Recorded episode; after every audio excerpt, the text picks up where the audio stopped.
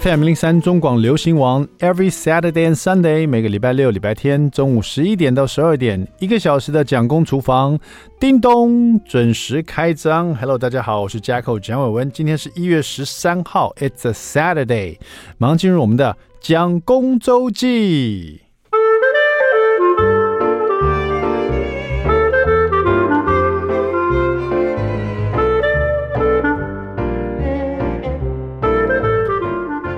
不知道你有没有兄弟姐妹哈？当初呢，这个我蒋夫人生了两个这个儿子给我的时候呢，我就觉得哎，跟跟我们家很像，因为我有一个弟弟啊。我们家从小就是我跟我弟弟相依为命这样子。然后呢，我想哎，我们家有两个男生，所以很多人说啊，养两个男生啊很辛苦啊，累啊什么的。可是对我来讲是比较蛮理所当然的，因为我从小长大这个环境就是有个弟弟，所以我看到两个男生每天呢打来打去，也觉得很像自己看到自己的小时候。人家不是常说吗？有了小孩以后，你会自己再过一次童年嘛？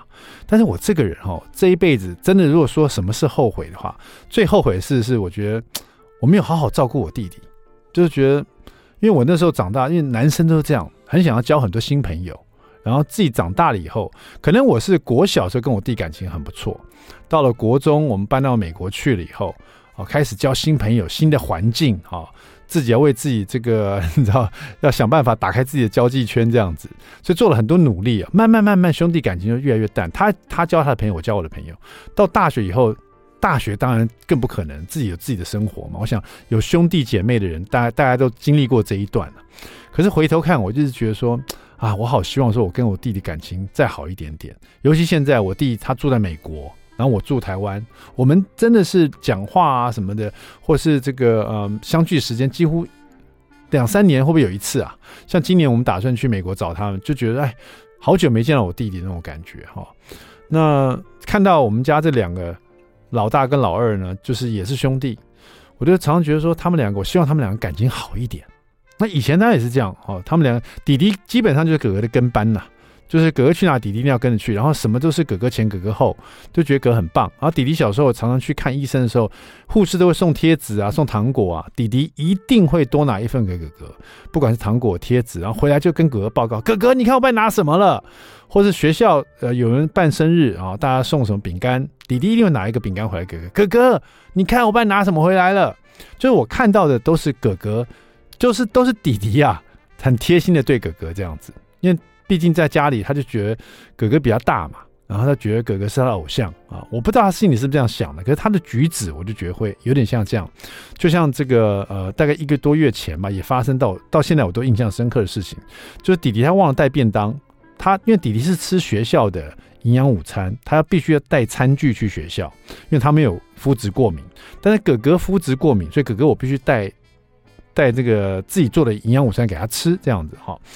那那一天呢，就早上起来忘记了，一忙忘了帮弟弟带他的餐具，所以我中午去帮哥哥送便当的时候呢，弟弟也跑跑来这边找我，就说：“爸爸，你忘了帮我带餐具了啊？”我说：“啊，对哈、哦，早上一忙忘记了，那现在要怎么办？”我说：“啊，可是爸爸，他说啊，我以为你中午会帮哥哥带便当的时候会会带餐具给我。”我说：“哎，我也没注意啊，这样子好了，哥哥的这个便当我还帮带了多了一个碗，因为哥哥不能吃学校的这个。”呃，营养午餐，可是哥哥可以喝红豆汤，学校会有甜汤。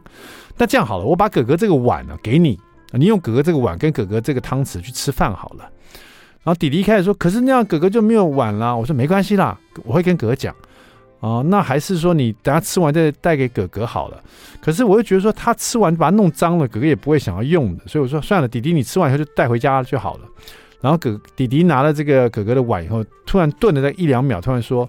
嗯，好，我吃完以后，我把它洗干净，然后用纸擦干净，然后再送去给哥哥。我说，可是这样哥哥应该不会想用这个碗的，你确定吗？你为什么这样子？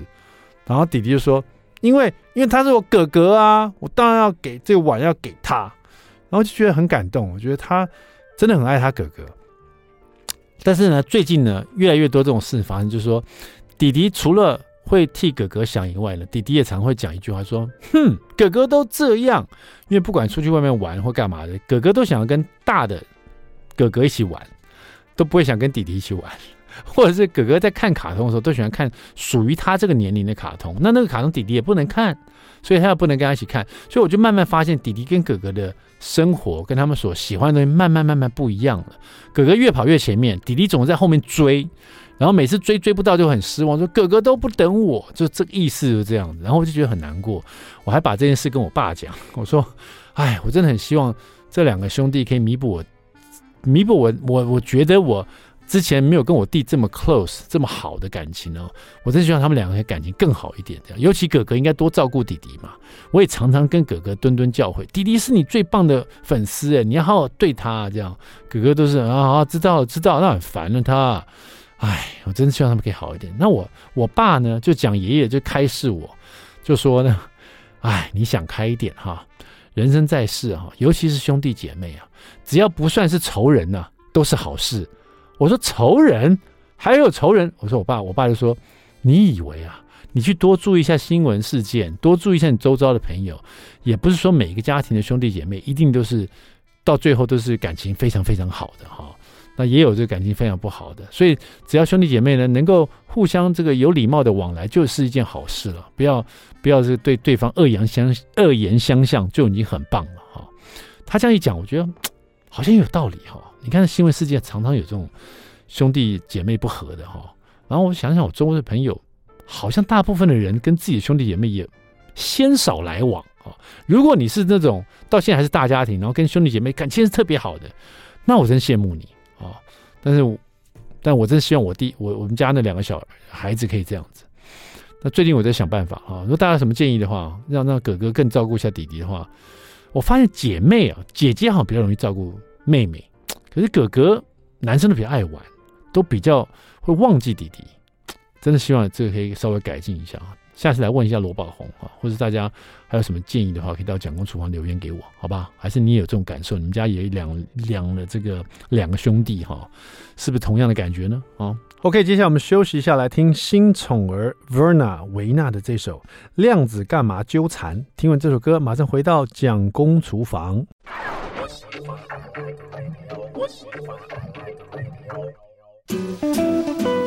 FM 零零三中广流行网蒋公厨房，We're back，我们回来了。第二段第一个单元，蒋公来说菜。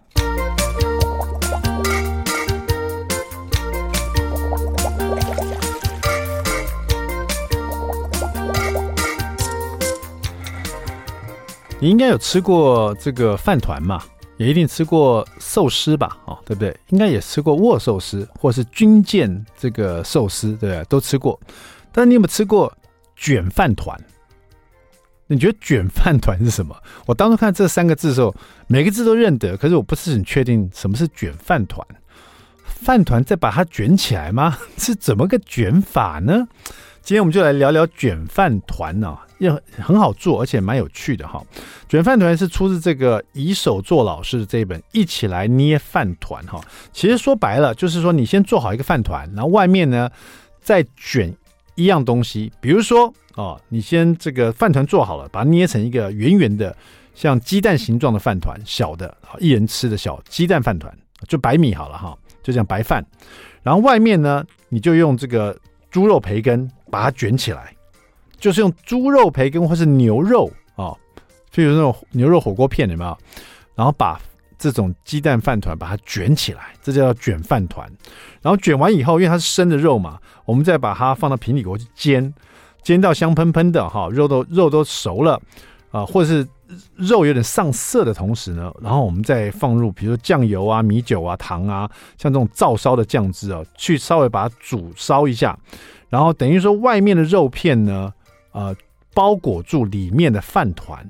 然后外面的肉片呢，把它煎香煎熟，还沾上了这个照烧酱汁，最后呢就撒一点白芝麻，这个就是卷饭团啊，就是呃蛮这个很蛮容易理解的嘛哈啊，这种是一种做法。那卷饭团除了外面包肉做照烧酱汁呢，其实还有别的做法，比如说高丽菜卷饭团哦，高丽菜卷饭团是什么概念？就有点像我们吃那个关东煮，有没有那种高丽菜？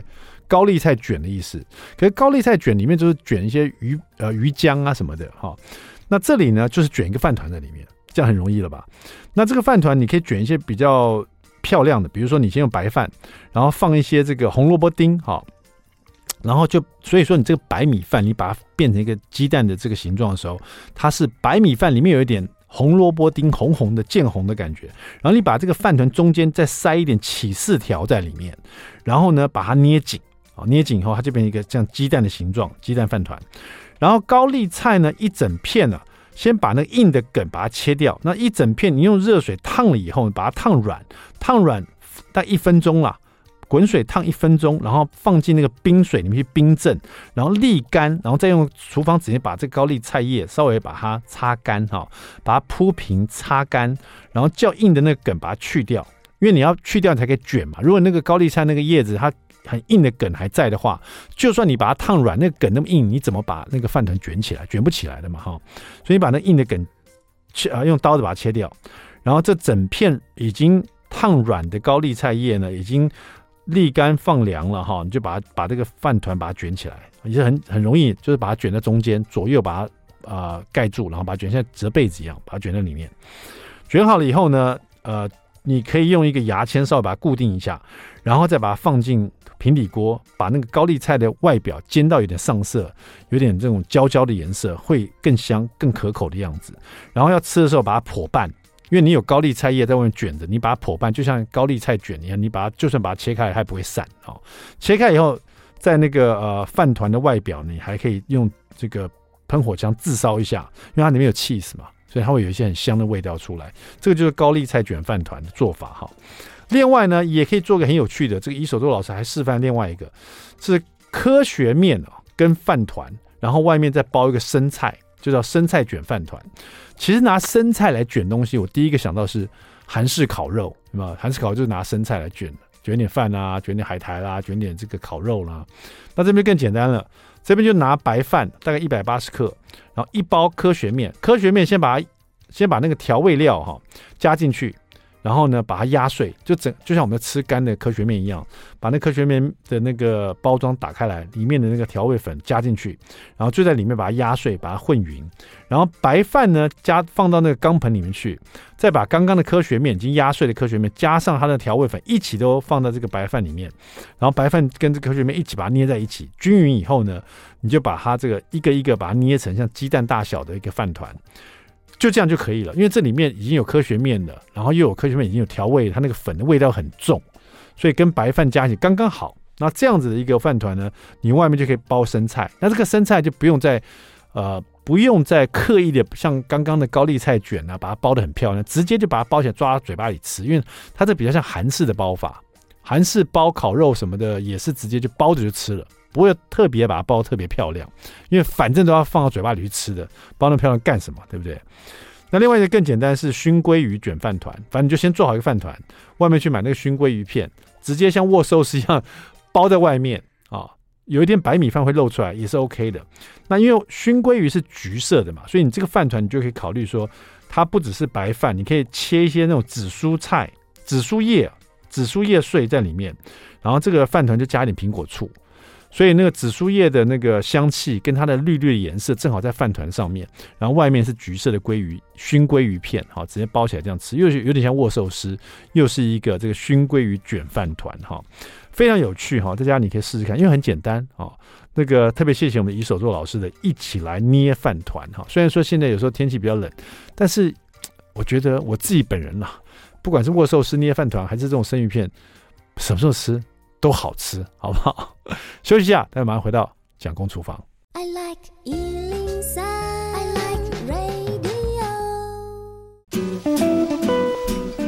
FM 零零三中广流行网蒋公厨房，We're back，我们回来了。我是 Jacko 蒋伟文。今天我们厨房里邀请到一位的从德国回来的归国侨胞 庄主新啊，主新你好，Cindy 你好，你好，是你带来这本作品，应该是我呃蒋公厨房开播以来哦，大概现在九年了，哎、嗯，有没有十年了？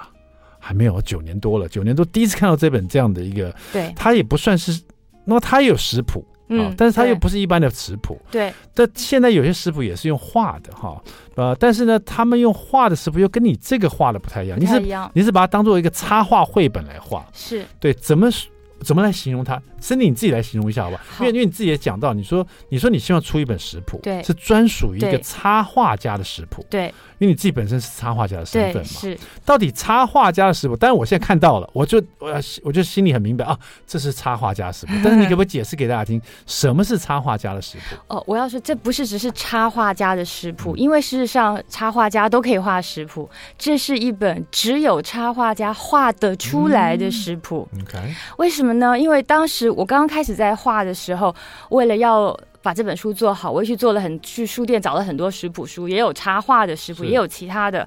然后呢，呃，我回来我画了一两幅之后，我因为这本书也是我的毕业论文，我插画系的毕业论文，我就问我的指指导老师说怎么办？我觉得我再怎么画，我就算画的跟那个照片一模一样。嗯但是大家都看出来那是画的，因为食谱很重要的，大家都知道那是食物的摄影。对，然后那个刚刚出炉的时候，那种冒着烟，然后赶快把那个那一刹那捕捉下来，好像那个呃它的色香味都。收收容在那一张照片之中，所以当你翻食谱的时候，你看到那张照片，你就觉得哇，好那个好勾引食欲，你就很想做那道菜，嗯、很想吃那道菜。可是用画的画不出那个那种效果来。嗯、然后结果我的老师跟我讲说，所以你就不要去跟那些照片比，嗯，你完全不要去，你就画一个照片绝对照不出来的样子。嗯、所以就是只有插画家可以调转时空，可以天马行空画得出来的食谱。那另外一点就是。是大部分到目前为止的食谱，都是作者或者是或者是一些呃那个。像呃烹饪的视频，都是那位厨师在跟大家一直讲说，这道菜很好吃，这道菜很简单，你一二三就可以做完，等等等。那这次因为我想画的是一个只有插画家做得出来的食谱，那我就要调转一下，这次我都不说话，就是说作者不说话，而让食物自己说话，自己跟他说我有多开心，跳到森迪的锅子里面去被他煮，这个简直是我这一生的呃人，就是我菜生或是肉身的的意义。大家会觉得这是有点精神错乱的一本食谱书，但 是这其实充满想象力的一本书，因为想象力就是插画家必须具备的很主要一个能力啊。如何在一个料理书里面展现这种想象力啊？然后是一本只有只有插画家才能这个画出来的一本食谱啊。这一点其实就像我们看一个绘本好了，插画家常出绘本嘛，有些绘本是比较公公正正的哈，可能甚至有点像四格漫画，但是但有些绘本你就可以明显感受出来哇。他一画出来那一幅图里面充满了想象力，嗯，他的空间感，或者他在一些地方出现的一些颜色、色彩，或者只是隐约的让你感觉像个某个东西，可是会触发你的想象力。这本呢，森迪的这本叫《实情画意》呢，就是这样的一本书，食物的食，食物的食哈。这不是。不只是。一本这个插画家才画出来的食谱书，也是。森迪你说是。你的毕业论文，是，嗯。有毕业论文出一本书的，这个蛮特别。那时候是在德国的一个艺术学院，在艺术学院，对。可是我知道你自己的底子，你其实是本来就是学艺术的。我本来就学艺术，但是是纯艺术，fine art 哦，我学了很多哦。我原来是最早以前我是学语文的，我学了，我念了呃。literature，我学了文学、文学英文、哦、德文的，哦、然后后来我又念了音乐，所以我也是唱了很多年的声乐，嗯、我也是合唱团老师，然后带了带了很多年的合唱团，然后我是，然后我就学了纯纯艺术，最后才跑跑来念插画，而且插画是四年前才去念，所以我现在刚刚大学毕业，虽然我儿子都已经在念博士了，所以我现在又是那个刚刚社会新鲜人。对，你们这个这个艺术学院在德国这个插画的。艺术其实是蛮特别的，不止它的需要一个这种论文哈，就所以你做了这一本书哈，当做你的论文，而且据说你这个论文还得了非常高的分数啊，是。让这个艺术学院展露出它另外一个特色。当你得到这么高分的时候，你还被 knighted，就是你变成一个骑士，我被赐予骑士的爵位，是不是像我们在电影中看到那种 被赐骑士那个那个仪式是什么仪式？对，那个仪式我必须要跪下来，然后校长他就用一把剑，骑士的剑，然后点我的左肩。跟右肩。然后我就被正式的赐予骑士的学位。那为什么呢？因为我们这个美术学院，它真的是在十五世纪，它是一个呃骑士城堡古堡的遗址，是，是，是。然后所以就遗留下来了这个传统。哦、但是他也说，不是每年毕业都有骑士，只有他们真的碰到非常杰出的学生毕业才会赐予骑士。所以上上一次有被赐予学骑士的学生已经是四年前的事，但是那当然中间隔着长长的疫情，所以就。没有办法。都是以他的这个论文也是重要的一个评鉴。论文再加上当然这四年的成成绩的一个平均这样子。但是这这本论文因为比较与众不同，是你不只是他不只是你的论文，它也是你现在出版的这一本书哦。对，实情画意。对，可里面写的都是中文。对，所以我要你交出去给德国的这个艺术学院说，上面都是中文吗？你要你要翻译吗？没有，为什么我这个这这个问题问的很好哦。事实上，因为今年一月的时候，我在学校做了一场演讲，嗯，然后那个时候，事实上我认我可以选任何任何艺术的题材来做演讲。那么我选的这个题材是东亚书法。嗯、那当然，我选的这个内容是适合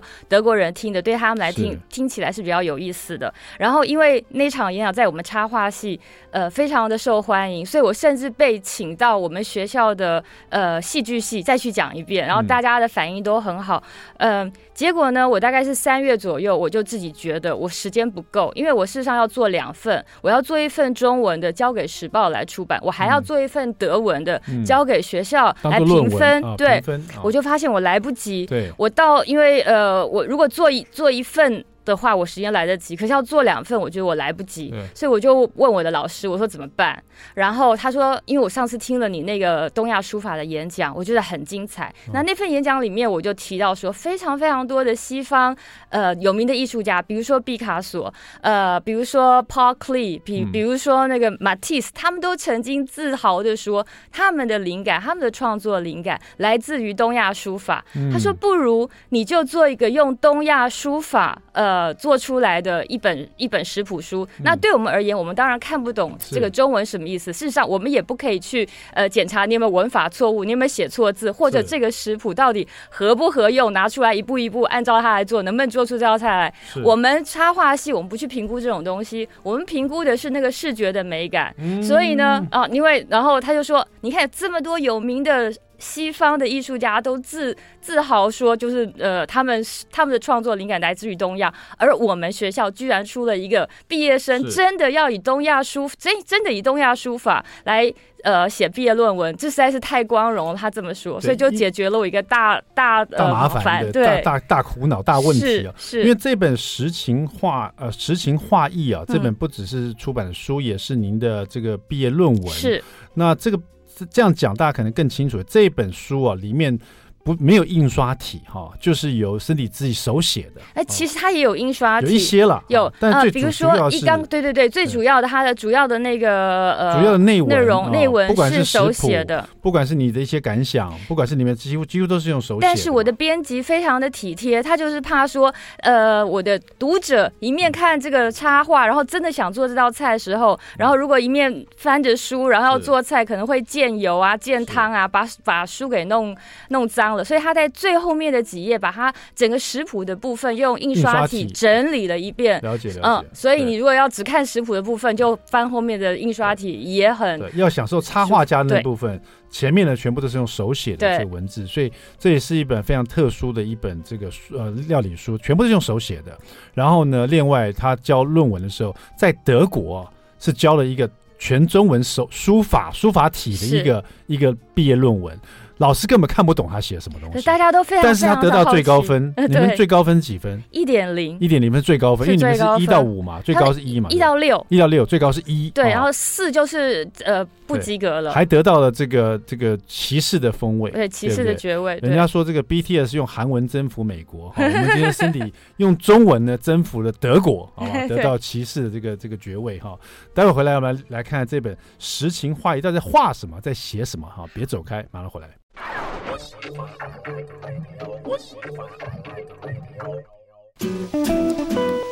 FM 零三中广流行网蒋工厨房，我们回来了。我们今天厨房里访问一位从德国回来，现在要在台湾待一个月哈，大概待一个月。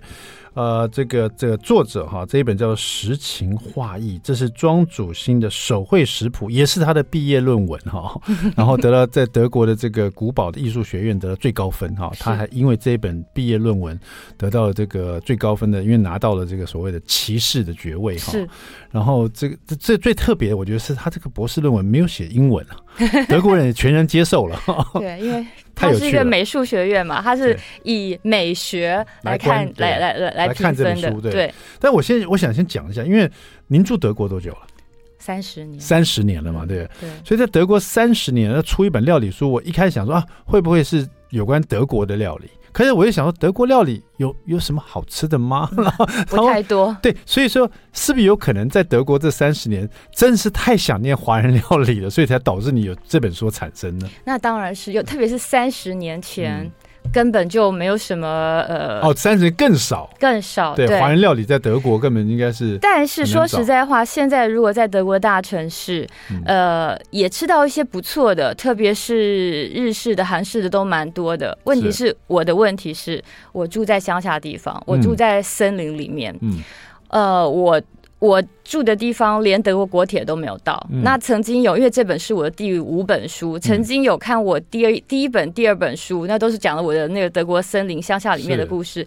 真的有想要来拜访我的拉德佛森林的朋友，然后真的他们从最近的一个火车站科隆花了六个小时长途跋涉，后来他们说蜀道远难呃呃远难上天。但是拉的冯森林之远更远。哦，所以说在这个森林里面居住的人哦。你要怎么去获得？就你自己又爱料理，你又要做中华料理，这些中华料理最重要是它调味料，没错，各式各样调味料，食材非常非常的难以取得，对，不像因为我干货，对，不像我妹妹他们还有很多朋友都住在美国，那美国真的是现在你要买亚洲的料理，超市太多太方便。其实德国也有，但是我必须要开很久的车才会六个小时以外的车子，要离开你的森林先哈，所以你都克服这么多困难，慢慢慢。慢慢在你的森林里面呢，拥有自己的一块这个中华料理的厨房哈。嗯，对。那这也孕育了，孕育了现在出了这一本啊，得到这个你们的古堡美术学院的第一名的这个毕业论文书。谢谢。对，也现在出版让大家看。我们赶快来看在这一本实情画画意好了。好。我觉得很特别，是因为它翻开来，它它真的像一本绘本哈。它就是第一个，它是手，它是手绘；第二个，它是用手写的。对。呃，里面的各式各样，不管是食谱的记录，或是你对这道料理的一些感觉。或者这些食物要跟你说的话，嗯、你都是用手写的，都是。你真是整死你自己了，因为手写这么多字，又不是两行字。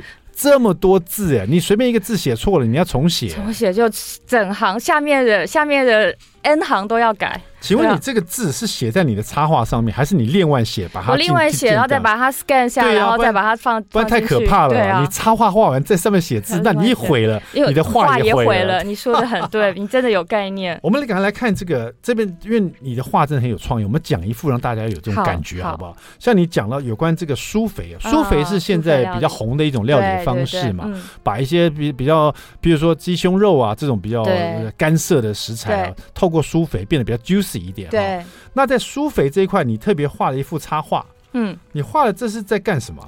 有看到在一只鱼上面，这这这是在祷告吗？这不是，你看我是在用泰式的那个泰式手手手肘，在帮这只大肥鱼，在帮它按摩，在帮它在帮它舒压按摩。为什么？因为我第一次，当然我刚刚开始的时候，我们在德国都讲 sous vide 嘛，然后我才知道哦，原来在台湾在中文里面翻译成舒肥，我怎么听舒肥都觉得这是一个 SPA 的名字啊，我就不觉得这个是料理的方式，我就觉得这是呃 SPA，然后所以既然是 SPA，让肥肉舒服一下，对啊，让肥肉舒服一下，然后 因为然后你所以这只大肥鱼它嘴里还含了一个低温的温度计线，才五十分钟，而且一节十八分，呃呃五十度一节十八分钟，然后那个厨师也是 Cindy 用他的那个手镯用泰式按摩的方式在帮他上，在帮他的背舒压，所以这个我感觉这是舒肥这样子。哇，这个蛮特别，因为通常我们看 第一个这个。这个话很很有意思啊。第二个，苏肥，大家马上想的是苏肥牛排、苏肥猪排、苏肥鸡胸肉。我很少看到苏肥鸡呃鱼肉的。苏肥鱼肉不可思议，为什么？因为当我在呃那种所谓 fine dining 的 restaurant 吃到。舒肥的鱼肉的时候，它是熟的，嗯、但是你吃进去那个鱼的呃触感是跟沙西米一样，是跟生鱼片一样。啊、然后我那时候就觉得很怀疑，这个鱼肉是怎么可以料理成这这个样子？它明明是料理过，可是就跟有沙西米一样的那种那种嫩弹感，原来它是舒肥的。嗯啊，你包括这边。有关舒肥的一些温度、料理方式温度跟时间的表格，我都给你，也用手写啊？哎，对呀，搞得像武武侠秘秘籍一样，你知道吗？就是以前传下来武侠秘籍这样子，全部都是师傅手写的这样子。所以我再补充一点，因为很多人问我说：“你干嘛要出一本食谱？”现在没人在买食谱了，因为网上什么菜你都可以下载，都免费的。嗯，因为现在那个呃食谱书都卖的不太好。那因为这本书，其实上你要把它当食谱用，也非常也也也，也非常的那个呃 practical，可以当食谱用。但是它是一本空前。有没有绝后我不知道，就前无古人，所以他没世界上没有这样子的一本非常非常呃呃是。那种就是天马行空的一本书，所以它是独一无二的。我说我说我出的这本书是它的手绘食谱和手绘方法跟嗯以前的手绘法又不一样，对对。对，因为它这里面许多许多的插图了，嗯，所以如果你不看文字，你必须去想一下到底 Cindy 想表现的是什么 哈。比如说我们看到这边这个是第几页？我看到你画了一个，这是。像和风的一个师傅，哼，可是他穿的是和服，他穿他有点像艺艺妓的脸，你知道？然 后他是个男生了，他是男生，对对，然后他手里拿的是拿的是握寿司，是不是？对对对，你又看到这是一只大棕熊，大黑熊。这个因为为什么这个这幅画的灵感来自于有一次我看电视，看那个就是动物奇观那种的。嗯、这个地方讲的是一个加拿大的一个呃国家公园，这个国家公园你只能坐飞机才能到，我个人没有去过，但是我有朋友没有去过，连那个公路都没有，所以开车也。没办法去，在那个国家公园里面，你就会看到那种非常非常宽广的瀑布，然后那个十几只黑熊，呃，棕熊就站在那个瀑布的上面，然后那个鲑鱼是他们叫逆流而上啊，回溯产卵嘛，它就往上跳跳跳，这这只鲑鱼一跳就跳到了大棕熊的嘴巴里，然后我就开始想象说，那个大棕熊的肚子里面其实是有一有一架。呃，寿司处理机，所以那个他看刚开始他就把它先 fillet 把它切下来，然后面慢慢慢慢就变成了一个寿司，然后屁股上呢就开一盏小门，然后这个寿司师傅把屁股的小门打开，里面拿出来的就是握寿司，就可以马上就马上就可以呃上桌了。通常屁股小门打开应该出来不是握寿司啊，不过这个很有创意了，就是说。我你你对于生鱼片跟这种新鲜的鱼片可以吃的，嗯，你的感觉是立刻想到，立刻想，终于在在挖在抓那个在冰的河流里面抓那个最新鲜的这个鱼，对不对？对。然后这个鱼就是我们吃的生鱼片的由来的，对，是最新鲜的，因为那个大熊还刚刚刚刚它跳进去，然后后面就已经出来了。是，这天马行空，真的是很有趣。所以你可以把这本书这本插画家在画出来的食谱，你可以把它当成食谱来看，是可以的。啊，是非常堪用啊，但是事实上它不是，它是一本插画书，它是一本绘本，非常有意思。待会广告回来再看，这里面也有世界名画，跟台湾的传统小吃蹦蹦出火花来的。啊、待会回来会告诉你，别走开。I like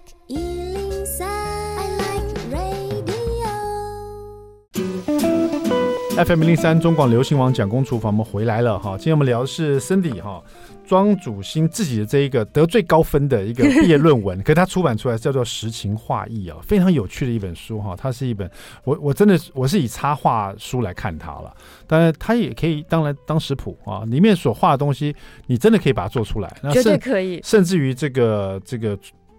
编辑还把后面用印刷体，让大家可以比比较方便阅读它的食谱哈。嗯、但这里面有各式各样身体一些很充满的这个想象力的一些插画哈，比如说酸辣汤哈，他画了两个女人，一个是非常记录的酸哈，一个是。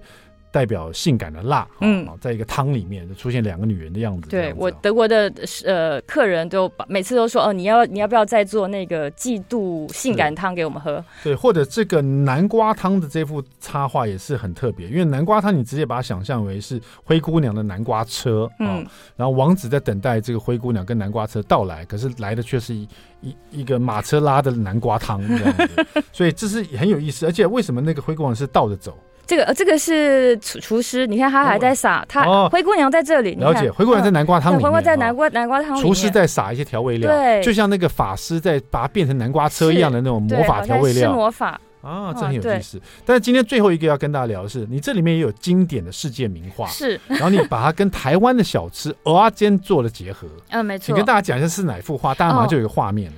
我不，我我想很有名哦，这个那很有名，这是一个那个奥地利的画家 Gustav Klimt，嗯，呃，克呃克克林姆的画，克林姆他专门画那种比较华丽的装饰。对，然后他最有名的一幅画就是吻，对，对不对？就是以后一个男的把那个把一个女的这样，他们是跪着，然后把她压下去吻。我从第一次看到这幅画，因为他那个他们穿的很华丽的那种袍子，然后上面是黄黄的，又有黑黑的点点，我就觉得哇，这个是。他们是融在蚵仔煎里面的热文，真是又好吃又浪漫。我在我在做呃这个这本书的时候，因为里面有一道菜是蚵仔煎，我终于把它画出来了。我觉得好疗愈，对我自己而言。就就用这一本书这一幅画哈来来看的话，这真的得高分，绝对是绝对是有它的原因的。大家如果有这本实情画意啊。